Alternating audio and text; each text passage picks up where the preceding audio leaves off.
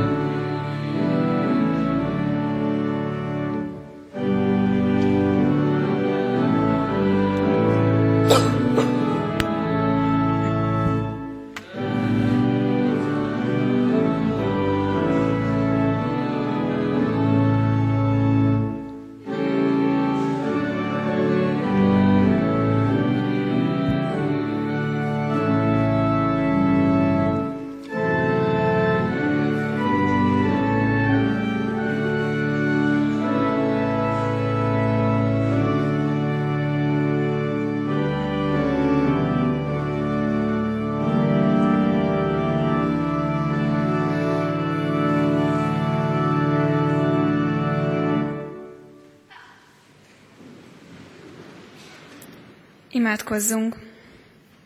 Uram, kerestem valamit, ami választod a kérdéseimre, ezért könyveket olvastam rongyosra, hogy tanácsot kapjak a teljes élethez. De a tudás, az ismeret nem válaszolt a feltett kérdésekre. Kerestem valamit, amitől teljesebb lehet az életem, ezért beletemetkeztem a tanulásba vagy a munkába. De nem lehetem helyem a világban. Kerestem valamit, amitől boldogabb lehet az ember, ezért sok embernek szerettem volna barátja lenni. De a felszínes kapcsolatok nem adták meg azt, amit igazán hiányoltam. Kerestem valamit mindig, mindenben, ami kimozdít az egyhangúságból, és vidámsággal tölt el. Nem találtam. De te elküldted szent lelkedet anélkül, hogy én valakit kerestem volna. Elküldted, ezért kaptam bölcs választ a kérdéseimre. Elküldted, ezért teljesebb lehet az életem. Elküldted, ezért boldog lehetek, mert a kapcsolataimban jelen van a lélek ereje és bölcsessége. Elküldted szent lelkedet, és erőtlenségemben erőt kaptam. Egyhangúságból vigasság lett, gondterheltségből öröm.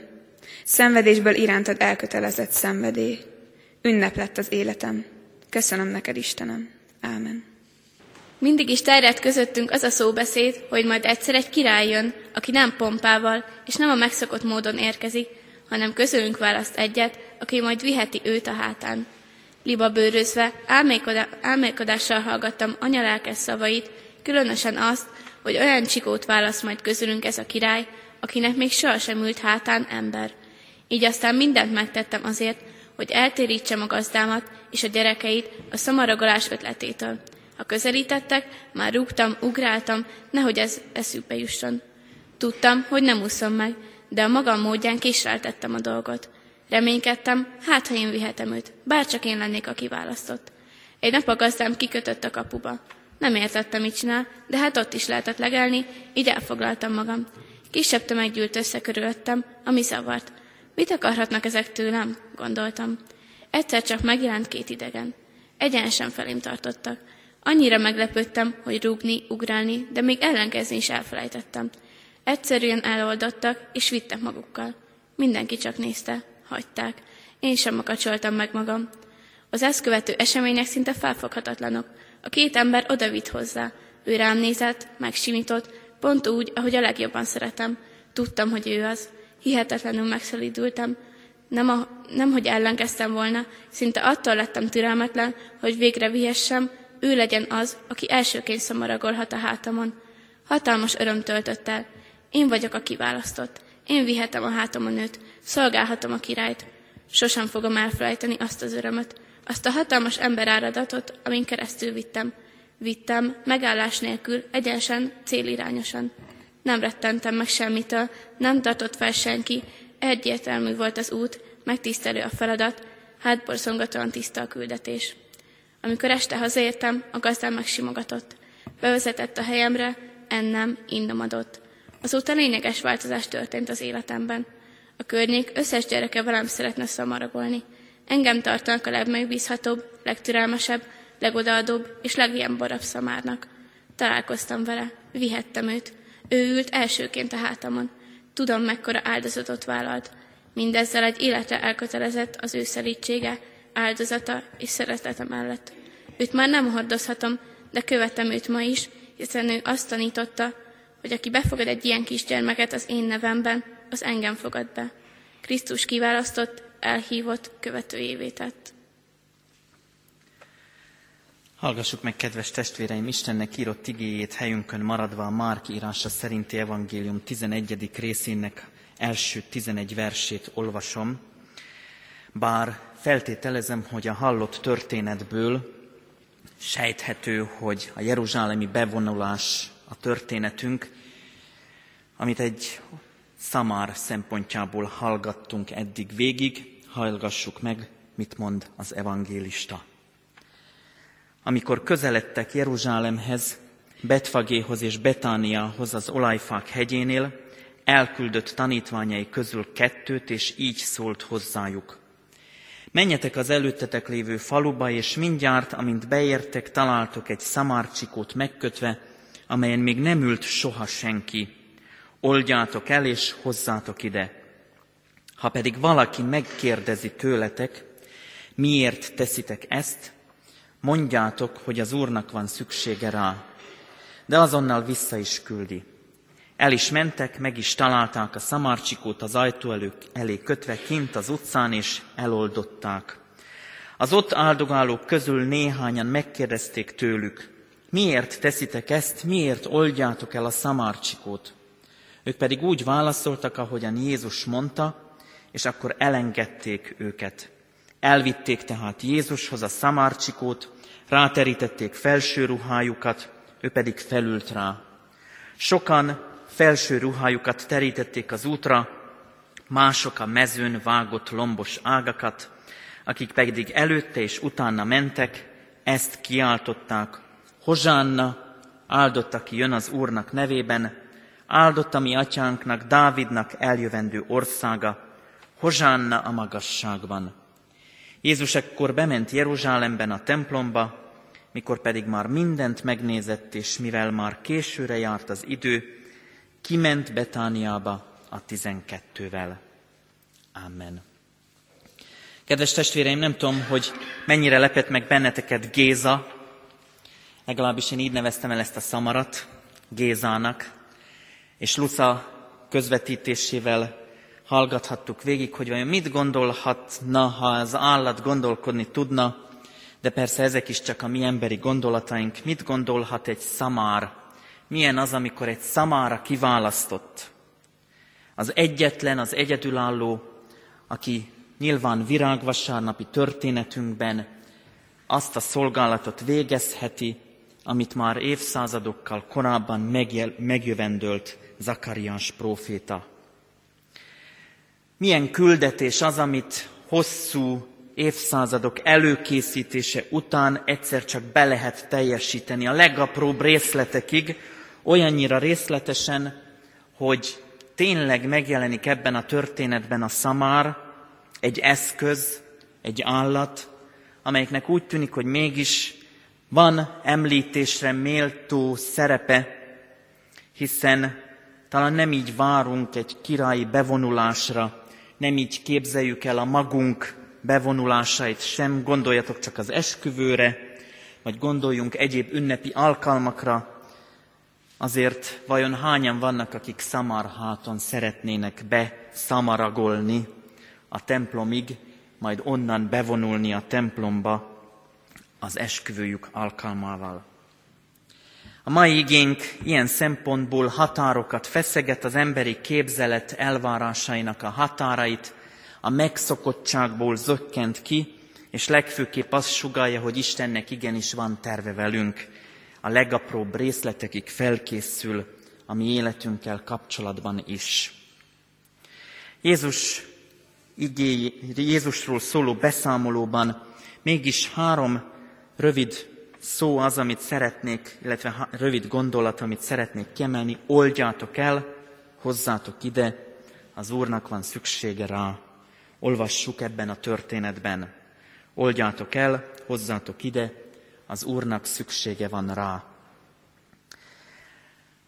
Vajon mi minden az, ami bennünket megkötöz, mi minden az, ami bennünket oda szorít, vagy oda köt életünk egy-egy részéhez, eleméhez, melyek azok a tárgyak, eszközök, dolgok, amikről nehéz lemondanunk. Ez az első kérdése annak, hogy oldjátok el. Mit tudunk mi eloldani? Miről tudunk lemondani? Miben hisszük azt, hogy akár keresztényként, ha az Úr küld, akkor oda mehetünk és oldozhatunk. Föloldozhatunk embereket, megoldozhatunk, megoldhatunk dolgokat, kitalálhatjuk a megoldáshoz vezető utat, mozgósíthatunk, mi magunk is mozgásba lendülünk, cselekszünk, van-e hozzá bátorságunk, vajon lenne-e hozzá bátorságunk, hogy ma csak úgy oda menjünk valakihez, akinek mondjuk a kapujában ki van kötve egy szamár, vagy egy Opel, vagy egy Mercedes, és azt mondjuk, hogy kérem a sluszkulcsot, az Úrnak szüksége van rá. Nem biztos, hogy elfogadnák. Nem biztos, hogy vennénk a bátorságot. De talán így különösen is érezzük ennek a történetnek a feszítését, különösen is érezzük azt, hogy a Krisztus küldetésében végzett szolgálat az nem ennyire egyértelmű és nem mindig könnyű, még ha ószövetségi profécia beteljesülése is a tét, akkor is kell hozzá az Úr indítatása, és kell hozzá az a bátorság, amivel ezt meg is cselekesszük. Oldjátok el. Oldjátok el, oldjátok meg, oldjátok föl a bűn kérdésében is egymást, és keressük a megoldást, hogy Jézusnál hogyan oldja meg ő a mi saját megkötözöttségeinket. Milyen jó lenne, ha ennyire egyszerű lenne ma is, ha lennénk és mernénk ilyen bátrak lenni. De nem elég eloldani, hanem ezen tovább kell lépni, és azt mondja Jézus, hozzátok ide, nem akar hová. Ne csak úgy eloldani és otthagyni szabadjára az útszélén ezt a szamarat, hanem hozzátok ide, hozzám, Jézus Krisztushoz hozzátok, mert nem mindegy, hogy akkor, amikor bizonyos élethelyzeteket megoldani szeretnénk, akkor a megoldás kulcsát hol keressük. Egy történetet hozok közétek, testvéreim, a parókia.hu Dunamelléki Református Egyházkerület portálján van egy interjú Lévai Mártonnal, Azért említem név szerint, mert ezben a beszélgetésben arról beszél, hogy ő úgy nőtt föl, hogy az apja alkohol is alkoholfüggő volt, és igazából apa képet nem nagyon kapott, azt, amit látott, azt pedig inkább jobb nem említeni. Sok helyen keresett megoldást az apja és a család a szabadulásra, sokféleképpen megpróbálták megoldani betegségét, Végül a Dömmösi rehabilitációs központban sikerült ezt megoldani, ami egy egyházi református fenntartású intézmény. És ott, ahol Istennél keresték az apja problémájára a megoldást, ott szabadult, ott oldották meg a függőségét. Igaz, az is le van írva a történetben, hogy ez az apa kétszer is visszaesett. De azt is meg kell tanulnunk, hogy ha valamit rossz formában oldanak föl, akkor mi hogy tudunk újabb kötéseket keresni, és Isten az, aki ezeket a kötéseket helyreállítja, aki a kapcsolatainkat is helyreállítja. Oda kell vinni hozzá, mert szüksége van rá.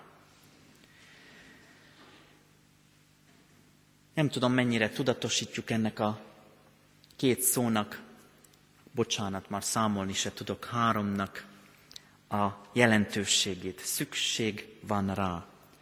Az Úrnak van szüksége rá, a szamárra. Tessék végig gondolni, hogyha egy szamárra szüksége van az Úrnak, akkor rád mennyivel inkább szüksége van. Mennyivel inkább készít neked helyet, mennyire inkább fontos a te elhívásod neki, mennyire inkább meghatározó az, hogy téged oldoz föl, téged vezet szent lelke által önmagához, téged tart fontosnak, és azért érkezik Jeruzsálembe, hogy ennek a felszabadító, megszabadító, megváltó, cselekvésnek a végére érjen. Hogy vagyunk mi azzal, ha az Istennek van ránk szüksége? Érezzük-e, tudatosítjuk-e ennek a fontosságát, üzenetét, jelentőségét? Eljutunk-e odáig, mint ez a képzeletbeli Szamár történet, Géza története, hogy ez az egyszeri szamaragolás, illetve találkozás Jézussal a makacs kis szamárból, aki nem szeretné, hogy a hátára üljön bárki is, mert hát, ha ő a kiválasztott szamár, aki beteljesítheti az ígéretet, és tudja, hogy olyan szamárnak kell lennie, amelyiket még senki sem szamaragolta meg, hát ha sikerül. És ez a képzeletbeli vágy egyszer csak beteljesül. Egyszer csak szembesül vele, hogy az Úrnak az ígéretek beteljesítéséhez szüksége van rá, és fölszabadul az akkori terhek alól, és onnantól fogva vidáman, örömmel, szelíden okoz örömet ezer és egy gyermeknek. Szükség van rám. Jó tudni. Jó tudni, de azt is meg kell élnünk, hogy azért nem mi vagyunk az élet középpontjában, nem rajtunk múlik minden dolog, hanem nélkülözhetetlenségünkön átvezet az út az Istenhez, mert meg kell fordítanunk a mondatot önmagunk számára. Igazából nekünk van szükségünk arra, hogy Jézus Krisztus legyen az, aki feloldoz, aki magához visz, és aki helyet készít nekünk. A jeruzsálemi bevonulás arról szól, hogy mi cselekszünk, mi vagyunk azok, akik kitalálhatjuk, vagy legalábbis végrehajthatjuk az a kitalált dolgokat, ehhez le kell mondanunk talán büszkeségünkről is, oda kell adnunk szamár gazdájaként a szamarunkat, mozgósítani kell embereket, és milyen csodálatos, hogy Jézus Krisztus jelenléte mindezt megteszi. Mozgósít, lemond, odaad, és kitalálja azt, ahogy az életünk rendbe jön. Adja Isten testvéreim, hogy megéljük annak a hiányát, hogy Jézus Krisztus nélkül nem jutunk messzire. Hogy aztán engedjük, hogy eloldjanak bennünket, vezessenek és odavigyenek hozzá minket, és belássuk, mennyire szükségünk van nekünk őrá, a megváltóra, aki olyan sokszor titokban érkezik, úgy, mint itt ebben a történetben is, bár tömeg veszi körül, de Márk evangélista még titkolja, hogy ő a megváltó. Találkozzunk Jézus Krisztussal, hogy feloldozzon, magához vezessen, mert őrá van szükségünk. Amen. Helyünkön maradva imádkozzunk. Kérünk Istenünk, Adj nekünk látást, felismerést, bátorságot. Adj nekünk küldetést, és engedd meg, hogy meghalljuk az elhívásodat. Segíts, Urunk, hogy megoldódjanak általad életünk dolgai. Segíts, hogy eléd vigyük mindennapjainkat. Segíts, hogy meglássuk, rád van szükségünk, te teljesíted be számunkra is az ígéreteket, és te általad lesz teljessé az életünk. Amen. Aranymondást tanuljunk, egy rövid aranymondás a mai üzenetünk. Oldjátok el, hozzátok ide, az Úrnak szüksége van rá. Kérem a, elsősorban a gyerekeket, de a felnőttek is csatlakozhatnak ismételjük el közösen, oldjátok el, hozzátok ide, az Úrnak szüksége van rá.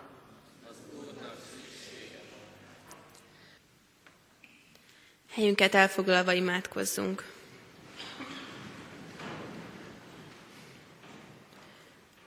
Mennyi édesatyám, köszönöm, hogy a te szent lelked által itt vagy közöttünk, hogy közösségben lehetünk veled, közösségben lehetünk egymással. Köszönöm az úr vacsorát.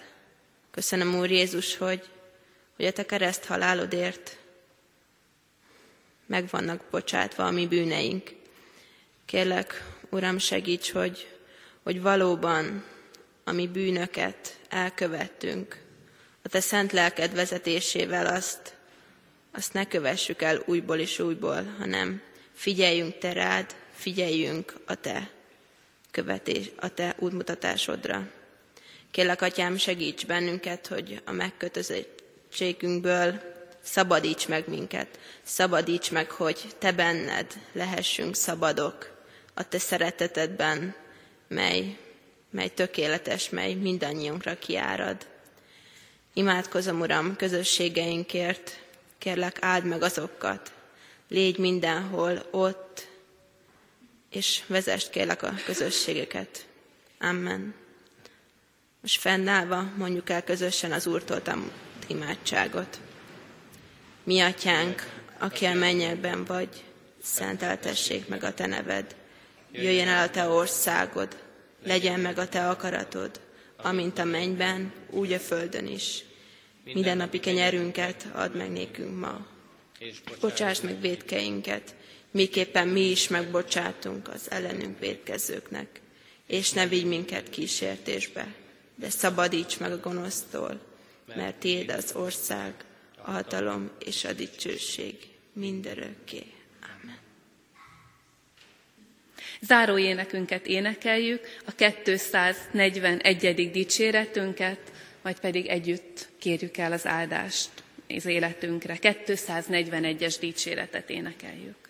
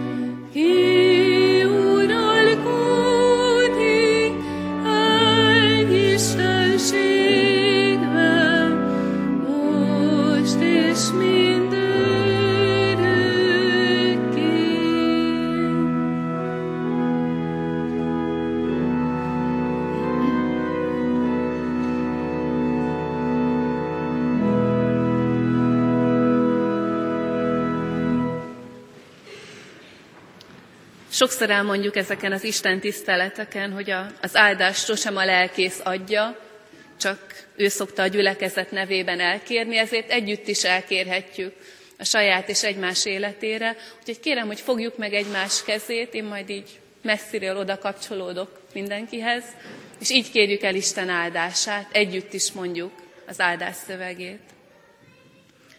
Áldjon meg téged az Úr, és őrizzen meg téged. Áldjon meg téged az Úr, és őrizzen meg téged. Ragyogtassa rád arcát az Úr, és könyörüljön rajtad. Ragyogtassa rád arcát az Úr, és könyörüljön rajtad. Fordítsa feléd arcát az Úr, fordítsa feléd arcát az Úr, és adjon neked békességet. És adjon neked békességet. Áldás békesség, Isten áldja meg mindannyiunk napját, az előttünk álló hetet.